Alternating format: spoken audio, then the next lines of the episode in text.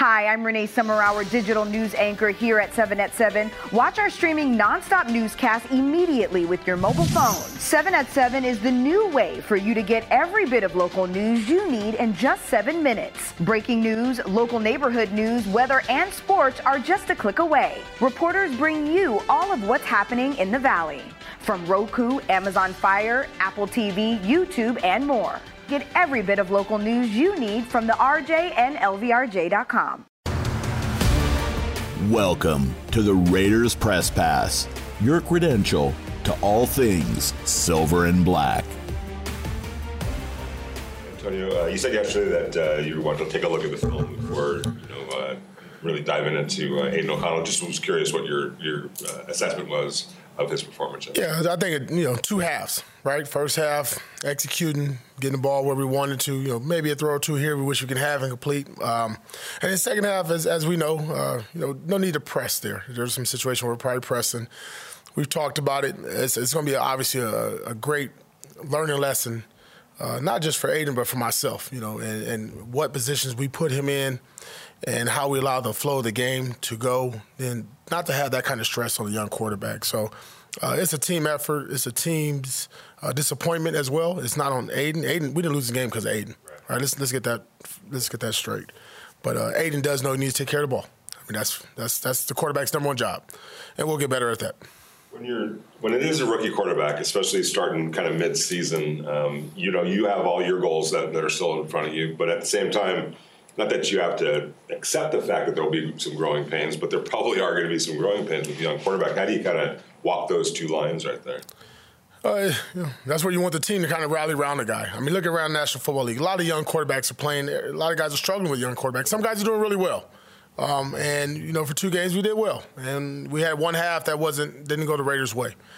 And again, uh, I, you know, as we talk about it, you know, our leaders up front, you know, from Kolton Miller to Dre to you know Josh Jacobs to Tay. You know they they got to put their arm around a young guy because listen, we all have had rough days like that in office, and not to point fingers at anybody. You can't do that. You know it's a team effort when we win. It's a team effort when we lose.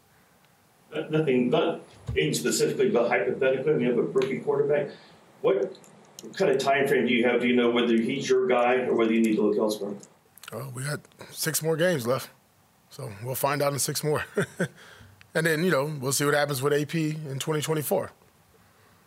I know it's easy to second guess, but looking back at that last drive before half, I know you said you wanted to kind of protect the quarterback. You still right. feel that way after looking at the film, or uh, I think not just the quarterback, but just our defense as well. They were getting the ball at the beginning of the second half. Very explosive offense. Had three, two timeouts. Excuse me. Um, our philosophy on, on, certain days is to do things a certain way. Uh, with that clock and where it was, and we're in field goal position, go ahead and take as much time off the clock as we could. Let's play this thing out, right? So we do that. We don't convert the first down. We kick a field goal they don't concede. They throw the ball and complete a 30 yard pass with timeouts. So you can see what they they were very aggressive in their mode, and we knew that we didn't want to have any more seconds on the clock. So that was a philosophy there, and obviously they were getting the ball back in the second half. Didn't want to give them any other opportunities and possessions.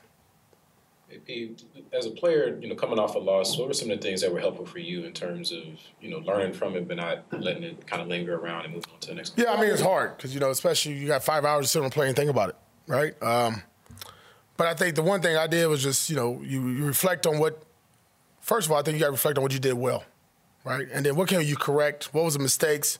Why did you make that mistake? And to be honest, it's the 24 hour rule. And for us, uh, it's even shorter because we'll be on the practice field tomorrow. And uh, told the guys to flush out their system. Just like we embrace wins, we embrace the losses and learn from them. And, and we're doing that. Um, you know, you you would wish this journey for myself and the team would, would be undefeated, but that's not going to happen. I, am a realist.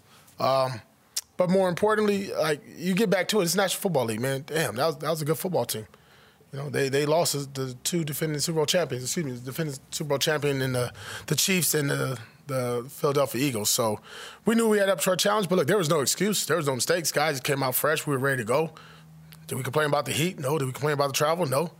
You know, guys strapped up and played, and we went out there and we gave ourselves an opportunity in the fourth quarter three times to either tie the game or win it, and it just didn't go our way. Said multiple times yesterday there's no moral victories, but considering how the defense did play against the Dolphins, what kind of optimism does that bring to you going into the Chiefs, another explosive offense? Yeah, I mean, just you know, we, we know what we did really well. we know we didn't do well, especially against an elite receiver like Hill. Uh, but we're going to deal with that with Kelce and, and, and probably one of the best quarterbacks in the game, and Patrick Mahomes, who we have ultimate respect for, and Andy Reid is a play caller. Um, it's it's it's a good thing for our defense over the last three weeks to do what they've been doing. It's just getting better and better. We're healthy. Guys are flying around. They're having fun. They're not blinking. The turnovers has been really critical for us. You know, the guys just attacking the football. You saw that with Nate Hobbs. You see Maxx do it every play. Robert Spillane almost had another interception. So just, you know, like I told you guys last week, defense travels. Uh, I thought they did a good job last week of bringing their lunch pill and getting ready to work, and we're going to have to do that here at home. Saw that Amik was up, uh, but I don't think it, I, I, saw him on the on the field. Was that just kind of still kind of cautionary coming up? Yeah, protect the player first. He was ready to go, but you know it wasn't a game where, you know, is um, uh, Meek's a young player.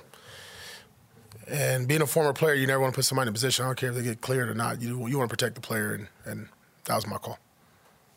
Antonio, um, looking forward to the Chiefs. Maxx obviously has a pretty fun little rivalry with Patrick Mahomes. You've seen that on the, the Netflix special and everything. When you were playing, who did you have a rivalry with like that, where you would kind of go back and forth with? What's kind of a funny story? Yeah, Donovan McNabb.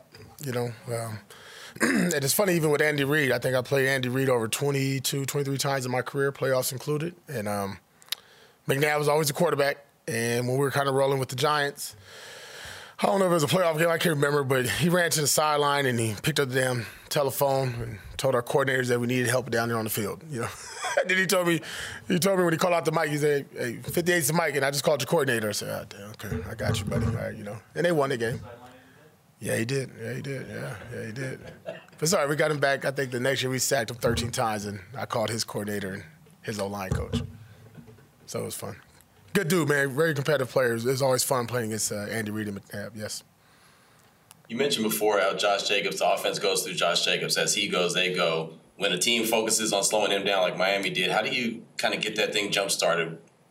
Yeah, well, yeah, we've we've seen that now in the last three weeks. The Giants did it, the Jets did it. Just being consistent.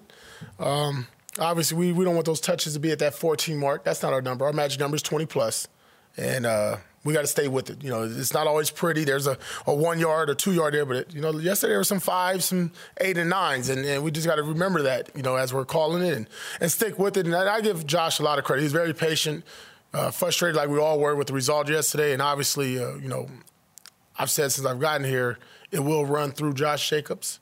Um, that opens up everything for Davante, for Jacoby. I mean, you see crazy legs, Hunter, Hunter Renfrow doing what he was doing yesterday. So it just opens up for our entire offense and our O line. It helps everybody out. So um, that, that, that, that'll be the plan. Everybody knows there's no hidden agenda. Yeah, we got the best running back in football, and we're going to use them, and we need to use them. A couple penalties um, that took away fairly big plays. One on a sack uh, by Malcolm Koonce that would have gotten you guys off the field. Uh, a couple on some some positive yards offensively. Is that just a, another reminder of avoiding those things in order to not put yourself in those kinds of positions. Man, especially early on in the game, right? And they all happened to us in the first half. You know, we get a sack by Koonce and we get a penalty. You know, we get a big run by uh, JJ and we get a holding call, like you know, and then we get a you know, I think they call it a legal pick or something like that, OPI, whatever it may be. But um, you know that that's frustrating. But I think what the guys did, we talked about it at halftime, and we we made those adjustments. I think you know what it was three penalties in Giants, three versus Jets, and five last week. So the numbers going down. We want to keep it in that three and under, in the underworld. But you know when it happened, especially on explosive plays, that that's that that's tough. You know, and that, that obviously extends drives for the offense or defense. Obviously, you know you were part of coaching the defense last year. What do you think have been the biggest factors in just you know the turnaround that you guys have made on that side of the ball so far this year? I think it starts with the coaches, you know, understanding who our personnel is and, and playing to the strengths of our personnel, and then the players buying into what we're doing. You know, uh, that's the big thing. You know, you, well, how do you buy in? You got to have success. And as you start to have success as a team and as individuals, you start to believe in what the coordinator is saying and how he's setting certain things up. And Patrick Graham has done an outstanding job with that each and every week. Uh, I think it was on full display yesterday. You know, that offense is explosive. Yes, they, they got us early in the game, but there's, you know, think about that fourth down stop. That was huge. You know, think about the turnovers. Think about just, you know, limiting the running game, not getting those guys started on the explosive runs that they've had. Um, number 10 is difficult to stop, and, and we knew that that was a challenge. But when you get guys like Robert Spillane, Marcus Epps, you got Maxx Crosby, you got, you know, your, your blue collar guys with Jinx and Bilal and those guys and AB, you know, it all starts to come together and you start to build this this this tight knit group. who have pride for one another and don't want to let each other down. And that's that's what we talked about, you know, and that's been throughout the spring and the summer. Now it's carried on to the season. He said to lean on Isaiah Pola-Mao um, at safety. Yeah. Seemed to answer the bell pretty well. He did. I've known Isaiah since he was younger. Very athletic safety. You saw that there on that on that deep ball came out the post and when he got it. I thought he was very physical in the game. Uh, here's a guy, you know, you know how it is in a week. The starters get all the reps. He might have got a handful of reps, but you couldn't tell. Came in right away. Was very impactful, very physical in the run game, and obviously has you know some traits in the back end to cover a lot of ground for us. So um, you'd love to start seeing him get going, you know, with that combination with Epps and Tre'von, and then you know get Teamer back in the mix. You know, uh, you, you like what you got in the back end. It's always easy to second guess, but how difficult was it to make the decision on fourth down to go for it instead of trying to kick those field goals? Went there to win. You know, early in the game, you probably kick the field goals. Fourth quarter, how many possessions I'm gonna get? I don't know. Okay, kick one field goal, go for another one. I still need a touchdown to win. Do we keep holding that offense down? You know, we was getting three and outs. There's a lot of factors that go into it. But I told our team, we was, I told my team we were all in when we went down there. Hell, look, if we we, we played to win. I'll leave it at that. We played to win. The guy you've worked directly with the past two seasons, Luke Masterson, who also forced the fumble. Can you just talk about the progression of him from uh, undrafted rookie out of Wake Forest to what he's doing now? Yeah, very similar, right? I think from high school to college was a quarterback receiver, then goes to play safety for a couple years, switches linebacker. He comes here, we work together. He does an outstanding job of just, you know, get changing his body. He looks like a linebacker now, and then you really trust him as like the third linebacker and possibly a starter. You know, he's playing that way. He's been very uh, capable of going there and making plays. He just shows up. You know, he flashes here and there, um, and he'll get better and better. But here's a young guy that last year played a lot and started in some games for us.